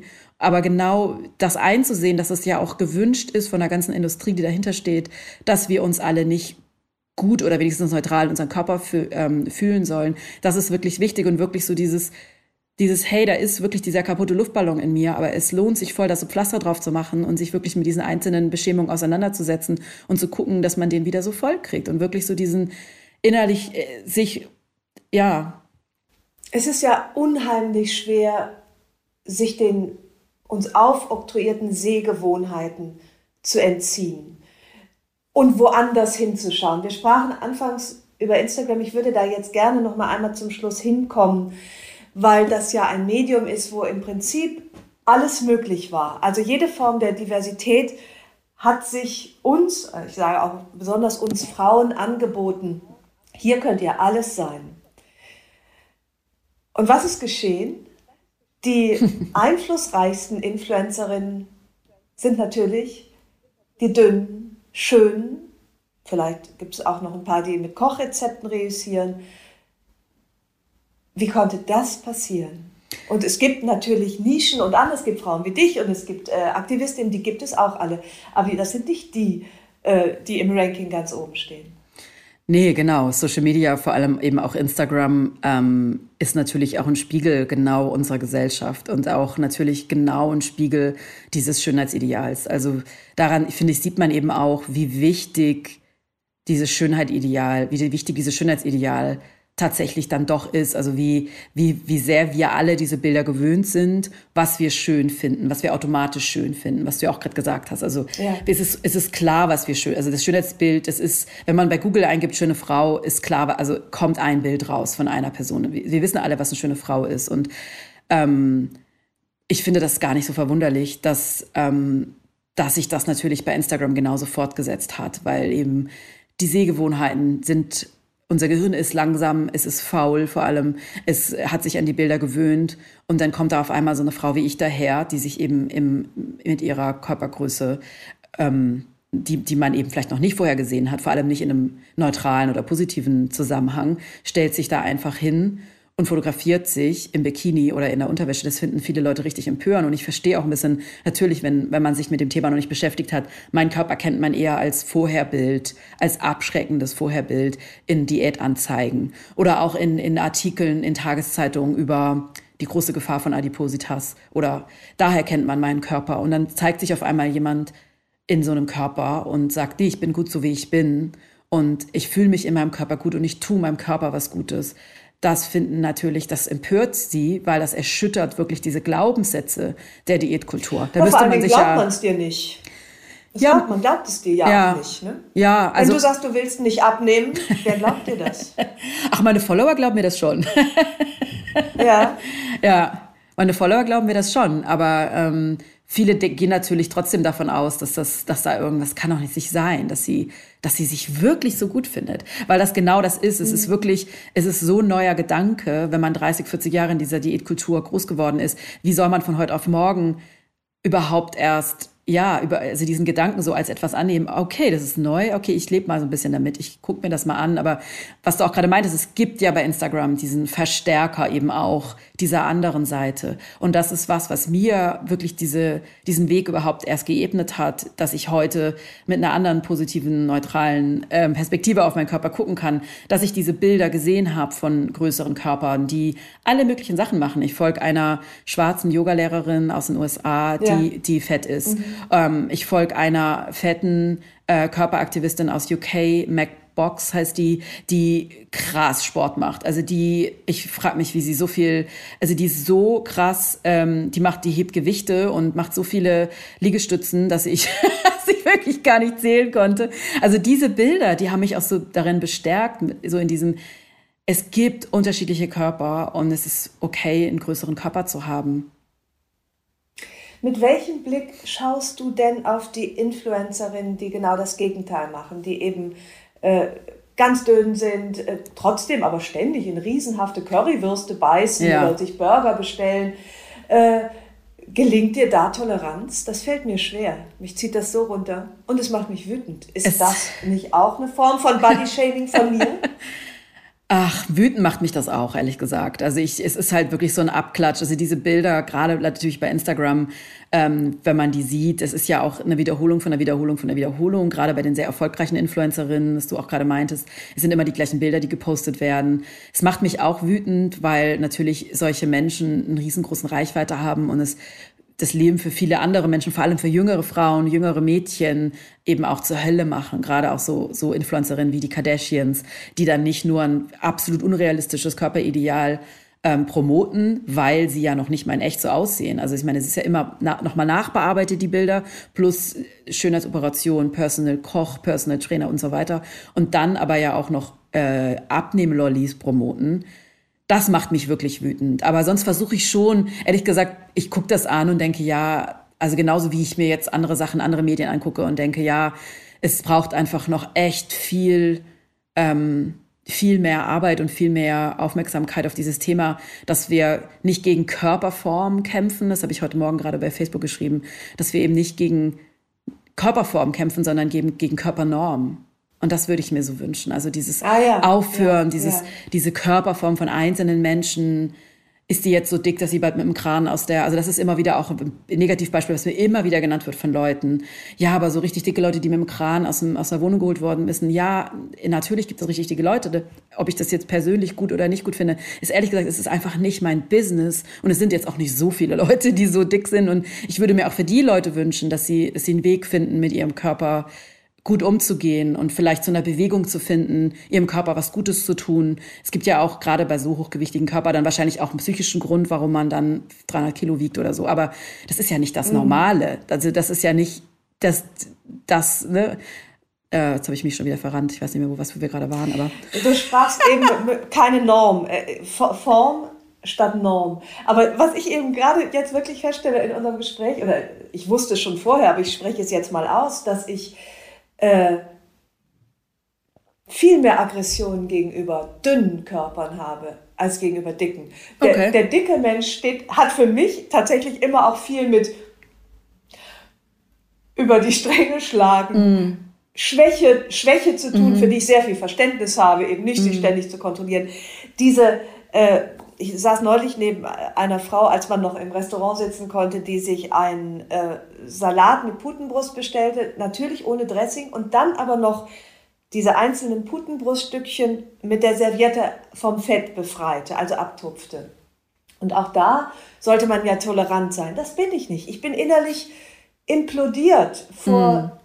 vor Wut. Aber warum eigentlich? Das ist ja auch deren Business und äh, es, es muss auch dünne Frauen geben dürfen. Absolut. Die die Putenbrust absolut. Ich hab, aber, aber verstehst ja. du meine Aggression? Äh, ehrlich gesagt nicht so richtig. also ich versuche, ähm, also das sage ich jetzt voller äh, Wertschätzung, nicht, nicht irgendwie, ich, also das Lachen war jetzt vielleicht. Ähm, ich versuche wirklich für mich selbst sehr viel Empathie aufzubringen, was nicht einfach ist. Wirklich so ähm, diese innere Stimme in Schach zu halten, die gerade jetzt auch nach diesem Hate Storm die letzten Tage wieder sehr laut wurde und wieder gesagt hat, na ist nicht doch was dran. Also ich meinte auch zu meinem Sohn dann schon so, naja, oder vielleicht muss ich zweimal am Tag auf das, auf das, auf unser, auf unseren Crosstrainer. Und er hat mich auch so angeschaut und hat mich umarmt und meinte, oh Mama. Und das, das muss ich auch fast weinen, weil das war so, wow, wie krass schnell ich wieder in diesen, in diesen doch wieder doch auch wieder, obwohl ich das Buch geschrieben habe, obwohl ich mich jeden Tag damit beschäftige, doch wieder, und das ist eben dieses, was du auch gerade meintest, also es ist, es ist voll schwierig, diese Empathie aufzubringen. Natürlich gibt es ganz normal, also alle meine Freundinnen witzigerweise sind ja schlank. Alle meine Freundinnen sind schlank. Ich bin die, ich bin die dickste. Ähm, und ja, also diese, diese Empathie für alle Menschen. Also auch für, wenn ich, also meine Perspektive hat sich mittlerweile so verändert, dass wenn ich, wenn ich eine sehr hochgewichtige Person sehe, dass ich der mit voller Empathie, dass ich sie mit voller Empathie anschaue. Und ich glaube, das kennen auch viele Menschen, die in so großen Körpern, also viel größeren Körpern als meiner. Mein Körper ist ja so, das fällt ja vielen Leuten noch nicht mal auf, dass ich dick bin. Das ist, na, aber wenn ich jetzt noch mal 50 mhm. oder 80 Kilo mehr wiegen würde, gehöre ich auch in so einem Körper, die ähm, die im Supermarkt mit angeguckt werden, wo genau beobachtet wird, was sie im Restaurant essen, was sie in ihrem Supermarkt, was sie in ihrem Wagen haben. Und oh nein, also was du auch gerade meintest, ne, Obacht, wenn so eine Person dann ausnahmsweise mal Pommes essen würde, dann geht da noch ein riesiger Hate-Storm los. Was du gerade meintest, wenn eine dünne Influencerin das signalisiert, dass sie halt auch mit Pommes isst oder so, dann wird das total abgefeiert. Ähm, ich, ich poste aus dem Grund kein Essen, weil ich, weil das wieder Futter gibt ähm, für, für eben solche Menschen, die bewusst nach sowas suchen und mir das dann auf, der, auf dem Goldtablett quasi servieren, um zu sagen, das ist witzigerweise wirklich ja diese Woche passiert. Ich war Mittwoch bei Daniel Wischer mit meinem Sohn, der ist 13, der kommt kaum mehr aus seinem Zimmer raus, der äh, der war total, ähm, ich wollte ihn eben locken zum Spaziergang, meinte, komm, wir machen Pommes-Spaziergang. Sowas macht man ja nie. Da sind wir in die Innenstadt, ich wohne in einer Innenstadt gelaufen gesehen, ja. und haben uns Pommes geholt und es war total toll. Und genau an dem Abend ging dann dieser Hate-Storm los von, diesen, von dieser rechten Influencerin. Und ich musste so lachen, weil natürlich viele sich dann bestätigt fühlten. Ne? Ist ja so eine dicke Frau, die sagt, sie fühlt sich Pommes, toll. Ja. Jetzt hat sie auch noch Pommes in ihren, in ihren Instagram-Stories. Sie musste echt sehr darüber lachen, weil ähm, also ich versuche das dann auch wirklich auch mit Spaß oder mit guter Laune zu sehen. Und auch wenn ich jeden Tag Pommes essen würde, ist es jetzt auch ja nicht deren Sache und trotzdem keine Einladung, in meine Nachrichten zu sliden. Ja. Aber ich glaube, das ist ein mhm. Punkt, den, den, ja, ja. an dem du vielleicht noch, oder? Der, ich habe das Gefühl, das ist ein Punkt, der ist noch nicht. Es, also mich ja, hat das, also mir gelingt das nicht so gut, weil es eben, weil ich ja von der von, von andersrum sprach, dass diese äh, mageren Models, Influencerinnen, äh, keine Ahnung, früher nannte man die Schnorrer, äh, die angeblich jeden, jeden Tag drei Burger essen und das posten, das halte ich nicht für realistisch und das gaukelt, äh, das ist so dieser Spruch, ich kann essen, was ich will. Ja, also ich nicht. Wenn ich alles essen würde, was ich will, dann, ich kann das nicht und mhm. ich kann es natürlich, ich mache es aber nicht. Und äh, das ist so, das ist äh, für mich belästigend, dieses, was aber ja häufig bei Instagram der Fall ist, dieses, das Gefühl, da ist alle, bei denen ist alles gut, dein Leben ist ein Märchen. Du isst Burger und hast trotzdem eine Größe, die ich nicht mehr aussprechen mm. kann. 34 oder so. Mhm. Und ich, ich weiß, dass dass da auch Probleme, die haben auch Probleme, die zeigen sie aber nicht. Mir fällt das schwer, mich da noch sozusagen mm. abzugrenzen oder auch zu, zu sagen, weißt du was, ich folge dir einfach nicht, ich muss ja nicht hinschauen. Mm. Ich weiß aber, dass die jungen Mädchen folgen und die, äh, manchmal bin ich ganz froh, dass ich keine Tochter habe, mm. die 13 ist und die sich an solchen Frauen orientiert. Das fände ich schon ganz, ganz schwierig. Ähm, es ist wahnsinnig schwierig. Umzugehen. Mein Sohn ist ja jetzt 13 geworden vor drei Wochen und ähm, er guckt wie alle 13-Jährigen viel YouTube und ähm, kam eben auch vor kurzem mal eben mit der Frage rüber, Mama, wie, warum habe ich eigentlich kein Sixpack? Weil er einfach davon ausgegangen ist, weil ja viele Jungs, Männer, junge Männer in dem, also ein bisschen älter als er, die haben die präsentieren alle ihr Sixpack und das finde ich ist so ein bisschen so ähnlich wie dieser Burger, wenn eben schlanke Frauen, also Models machen das ja auch sehr oft, die wollen ja dann natürlich auch dieses so ein bisschen, was uns ja die Diätkultur auch vorgaukelt, ne? dieses Bild aufrechterhalten. Nein, du kannst es schaffen, du musst dich nur richtig anstrengen. So, jeder kann es schaffen, in einem dünnen Körper zu sein. Das ist ja auch das, was, was der Glaubenssatz war, der mich überhaupt durch diese Magersucht und so getragen hat und durch diese Essstörung. Immer wieder, nein, du, ich muss. und ähm, es ist super gefährlich für Heranwachsende, natürlich, also groß zu werden mit diesen Bildern, die mich ja auch schon die mir ja auch schon geschadet haben und meinen Luftballon ja. wirklich extrem zum Schrumpfen gebracht haben. Und ähm, was mir mit meinem Sohn immer total hilft, ist wirklich mit ihm da so drüber zu sprechen, dass es halt auch alles ein Bild ist, es ist ein kuratiertes Bild, was Menschen abgeben und ähm, Und gerade dieses, dass man sich eigentlich gar nicht anstrengen muss, ein Sixpack zu bekommen, ist natürlich totaler Bullshit. so, dass es eben, und dass auch nicht jeder, ein Bull, dass auch nicht jeder, vor allem dann eben junger Mann, ein ähm, Sixpack haben muss, um cool zu sein oder um toll zu sein. Das ist, aber es ist echt schwer. Also ich glaube, für junge Mädchen ist es wahrscheinlich noch härter, weil ja auch der Fokus bei, bei Frauen vor allem auch auf dem Äußeren ist und Frauen auch viel mehr, das Äußere von Frauen auch viel mehr, wenn man sich so die Headlines anguckt, ne, der letzten Wochen, Monate, ist das Äußere von Frauen Adele nimmt keine Ahnung wie viel Kilo ab und es ist eine Breaking News auf der ganzen Welt. Also ich finde, das sagt ja schon alles über unsere Gesellschaft, dass eben natürlich sehr wohl das Gewicht eine große Rolle spielt und dass das wie, wie Gewichtsverlust dann auf einmal dargestellt wird und auch gefeiert wird ich merke ja, wie es mir als vermeintlich erwachsener Frau schwerfällt, mich davon abzugrenzen und mich äh, auf mich zu besinnen und zu sagen, ich bin gut, so wie ich bin, auch wenn Verona Poth jeden Tag drei Burger isst. Ja, das macht sie äh, natürlich. ja. Aber ich glaube, dieses, was ja. wir ja auch oft damit verknüpfen, was ich auch sehr viel, sehr oft dann damit verknüpft habe, in dem Moment, wo ich natürlich wieder zugenommen habe nach meinen ganzen Diäten. Und auch in meiner Essstörung war das ja nicht immer auf einem niedrigen Gewicht, sondern es geht ja auch hoch und runter, ne, weil der Körper sich auch verändert. Und wenn in dem Moment, wo ich dann nicht ja. nur einen Magerjoghurt und einen Zwieback am Tag gegessen habe oder einen halben Apfel, ging natürlich, habe ich ein Brot gegessen, ging gefühlt das Gewicht schon hoch, aber dieses, dass ich mich so geschämt habe und dass ich auch wirklich dachte, ich bin ein, wie heißt das auf Deutsch, Failure, also ich habe versagt, ich bin der Versagerin. Und ich glaube, das Gefühl haben viele Menschen, was du auch vorher meintest, dass, dass wir schon dass viele Menschen das Gefühl haben, dass, dass man als dicke Person maßlos ist, sich gehen lässt, dass man einfach ein bisschen faul ist.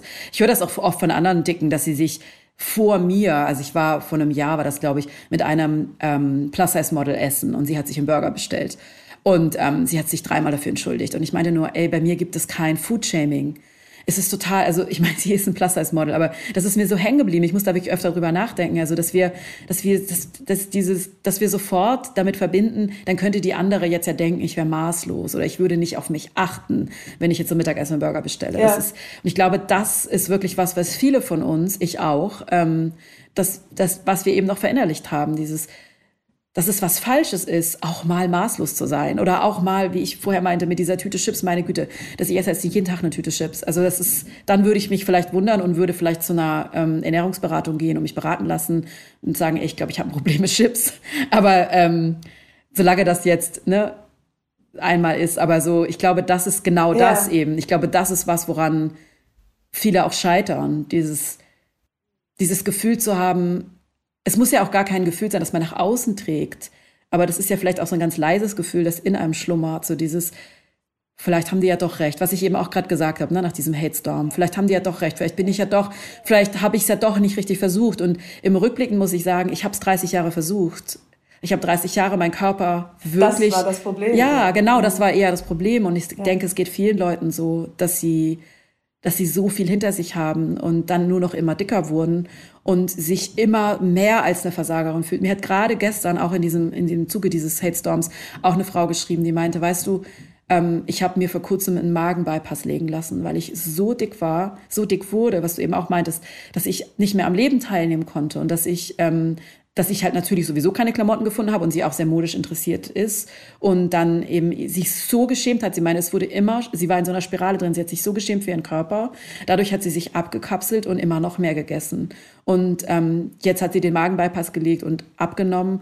Und sie weiß, sie meinte so, für sie war das eine gute Entscheidung, aber ich dachte, wow, was für ein, was für ein Leid das ist, was für ein Leid eben dieses hohe Gewicht dann eben auch für viele bedeutet und dann wird es immer höher dadurch, dass man so leidet, ne? Also diese Spirale ist. Und das meinte ich vorher. Ich glaube, das würde auch Menschen, gerade eben wie meine Followerin, die eben sagte, sie wog 180 Kilo und ähm, musste einfach abnehmen, auf, also weil sie einfach sich nicht mehr gut bewegen konnte und auch in ihrem Beruf als Fotografin ähm, und auch für Kunden und so weiter und auch einfach, ne, weil sie nicht mehr die Treppen hochgekommen ist und so weiter und ähm, aber auch das dass man diese Menschen noch nicht verurteilt, also weder für ihr hohes Gewicht noch dafür verurteilt, dass sie da jetzt zum Beispiel sich Magenbypass hat legen lassen, sondern dass man sie einfach wirklich mit Empathie unterstützt. Und ich glaube, das fehlt mir, um das so ab, also so die Kurve zu kriegen. Das fehlt ja, mir so in dieser, ja. in dieser Diskussion auch immer um, um Gesundheit. Es geht ja sehr oft um Gesundheit. Wenn es um Körperform geht, geht es automatisch immer um Gesundheit. Also in allen meinen Interviews. Das ist so, mir fehlt da wirklich auch so die Empathie. Also gerade wenn ich an meine Followerin denke, die mir das gestern geschrieben hat, so die ist wirklich haben wir Empathie für Menschen und wie kann ich die Menschen unterstützen, auch auf ihrem Weg und nicht im Supermarkt blöd anmachen oder ihnen per Facebook oder Instagram abwertende Kommentare schicken, weil das macht die Leute ja immer noch krank, kränker auch, also auch die mentale Gesundheit, die bei mir ja auch wirklich mittlerweile dadurch, da, ne, dass ich so tief in dieser Essstörung ähm, war, ähm, mich damit auch sehr viel auseinandersetzen musste. Und ich glaube, das ist wirklich vielleicht auch so ein, so ein Schlüssel oder so ein großes Pflaster für viele, dass so für auf vielen Luftballons dieser Welt, die so geschrumpft sind, vielleicht wirklich was bringen würde. Ne? Wenn wir einfach Menschen mit größeren Körpern auch so, so anerkennen als, warum auch immer der Körper so groß ist, ist es nicht mein Business, aber wie kann ich diese Person unterstützen, dass sie sich wertgeschätzt fühlt und eine, ja, einen Weg findet, ihren Körper selbst auch wertzuschätzen und was auch immer das dann heißt. Also wie auch immer man dann diese Wertschätzung umsetzt. Ich glaube, das, das ist was, was so, was mir immer so fehlt in dieser Diskussion, weil, weil es immer gleich so ist, so ja, aber. Und also ich kenne das auch aus meiner Familie. Mein Bruder ähm, hatte auch eine Zeit lang sehr hohes Gewicht aus, aus Gründen, dass er sich eben auch tatsächlich nur frittierte Sachen äh, gemacht hat, weil er sich sehr abgekapselt hat wegen einer unentdeckten, unerkannten psychischen Erkrankung und will ich jetzt auch gar nicht weiter ins Detail gehen, aber und er sehr, sehr, sehr hochgewichtig wurde und er da wieder rausgekommen ist, jetzt mit Anfang 40, aber es auch ein langer Weg war, das erstmal zu erkennen, aber es gut war und wichtig war, ihn da so an die Hand zu nehmen und einzuhaken und zu sagen, was brauchst du? Also nicht immer auf dem, nicht immer nur so, ist dir eigentlich aufgefallen, dass du dick bist? Oder ich glaube, du isst nicht gut. Also dieses, was brauchst du? Wie geht's dir? Was, wie kann ich dir helfen? So, das ist aus einem anderen, aus so einem empathischen und wirklich wohlwollenden, wertschätzenden Moment heraus. Und bei ihm, er ist jetzt Krankenpfleger. Also er hat komplett ähm, sein Leben verändert und man sieht ihm das eben auch an, also auch wie er jetzt mit seinem Körper umgeht, wie er mit sich umgeht, wie auch mit anderen Menschen umgeht, ja. wie ihn das da auch rausgeholt hat aus diesem, aus dieser Spirale. Ich möchte zum Schluss dieses wirklich für mich hochinteressanten und, und teilweise auch sehr bewegenden Gesprächs möchte ich einmal dir danken, weil ich finde, dass du in all deiner Verletzlichkeit, die du ja auch geschildert hast, du bist kein intakter Luftballon, da piekst einer rein und dann geht die Luft wieder raus, dass du dich ja wirklich äh, auf eine geradezu tollkühne, wagemutige Weise wie ein Schutzschild allerdings ein löchriges. Du, ne, du bist ja nicht geschützt. Hm. Äh, auch so ein Hate-Storm tut dir ja entsetzlich weh, dass du dich trotzdem wie ein großes Schutzschild äh, vor diese verletzten Frauen stellst und ihnen äh, versuchst Mut zu machen. Und dafür möchte ich oh. mich im Namen aller Frauen oh mein Gott, ganz herzlich bei dir bedanken. Danke von Herzen. Oh mein Gott, ich bin ganz gerührt. Vielen, vielen, vielen Dank. Ich danke dir. Vielen danke. Dank für das Gespräch. Danke. oh wow, danke schön.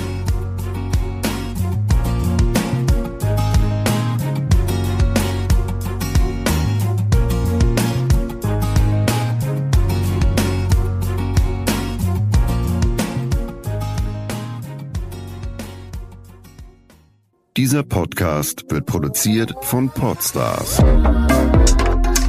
bei OMR. Even on a budget, quality is non-negotiable. That's why Quince is the place to score high-end essentials at 50 to 80% less than similar brands. Get your hands on buttery soft cashmere sweaters from just 60 bucks, Italian leather jackets, and so much more. And the best part about Quince, they exclusively partner with factories committed to safe, ethical and responsible manufacturing. Elevate your style without the elevated price tag with Quince. Go to quince.com/upgrade for free shipping and 365-day returns.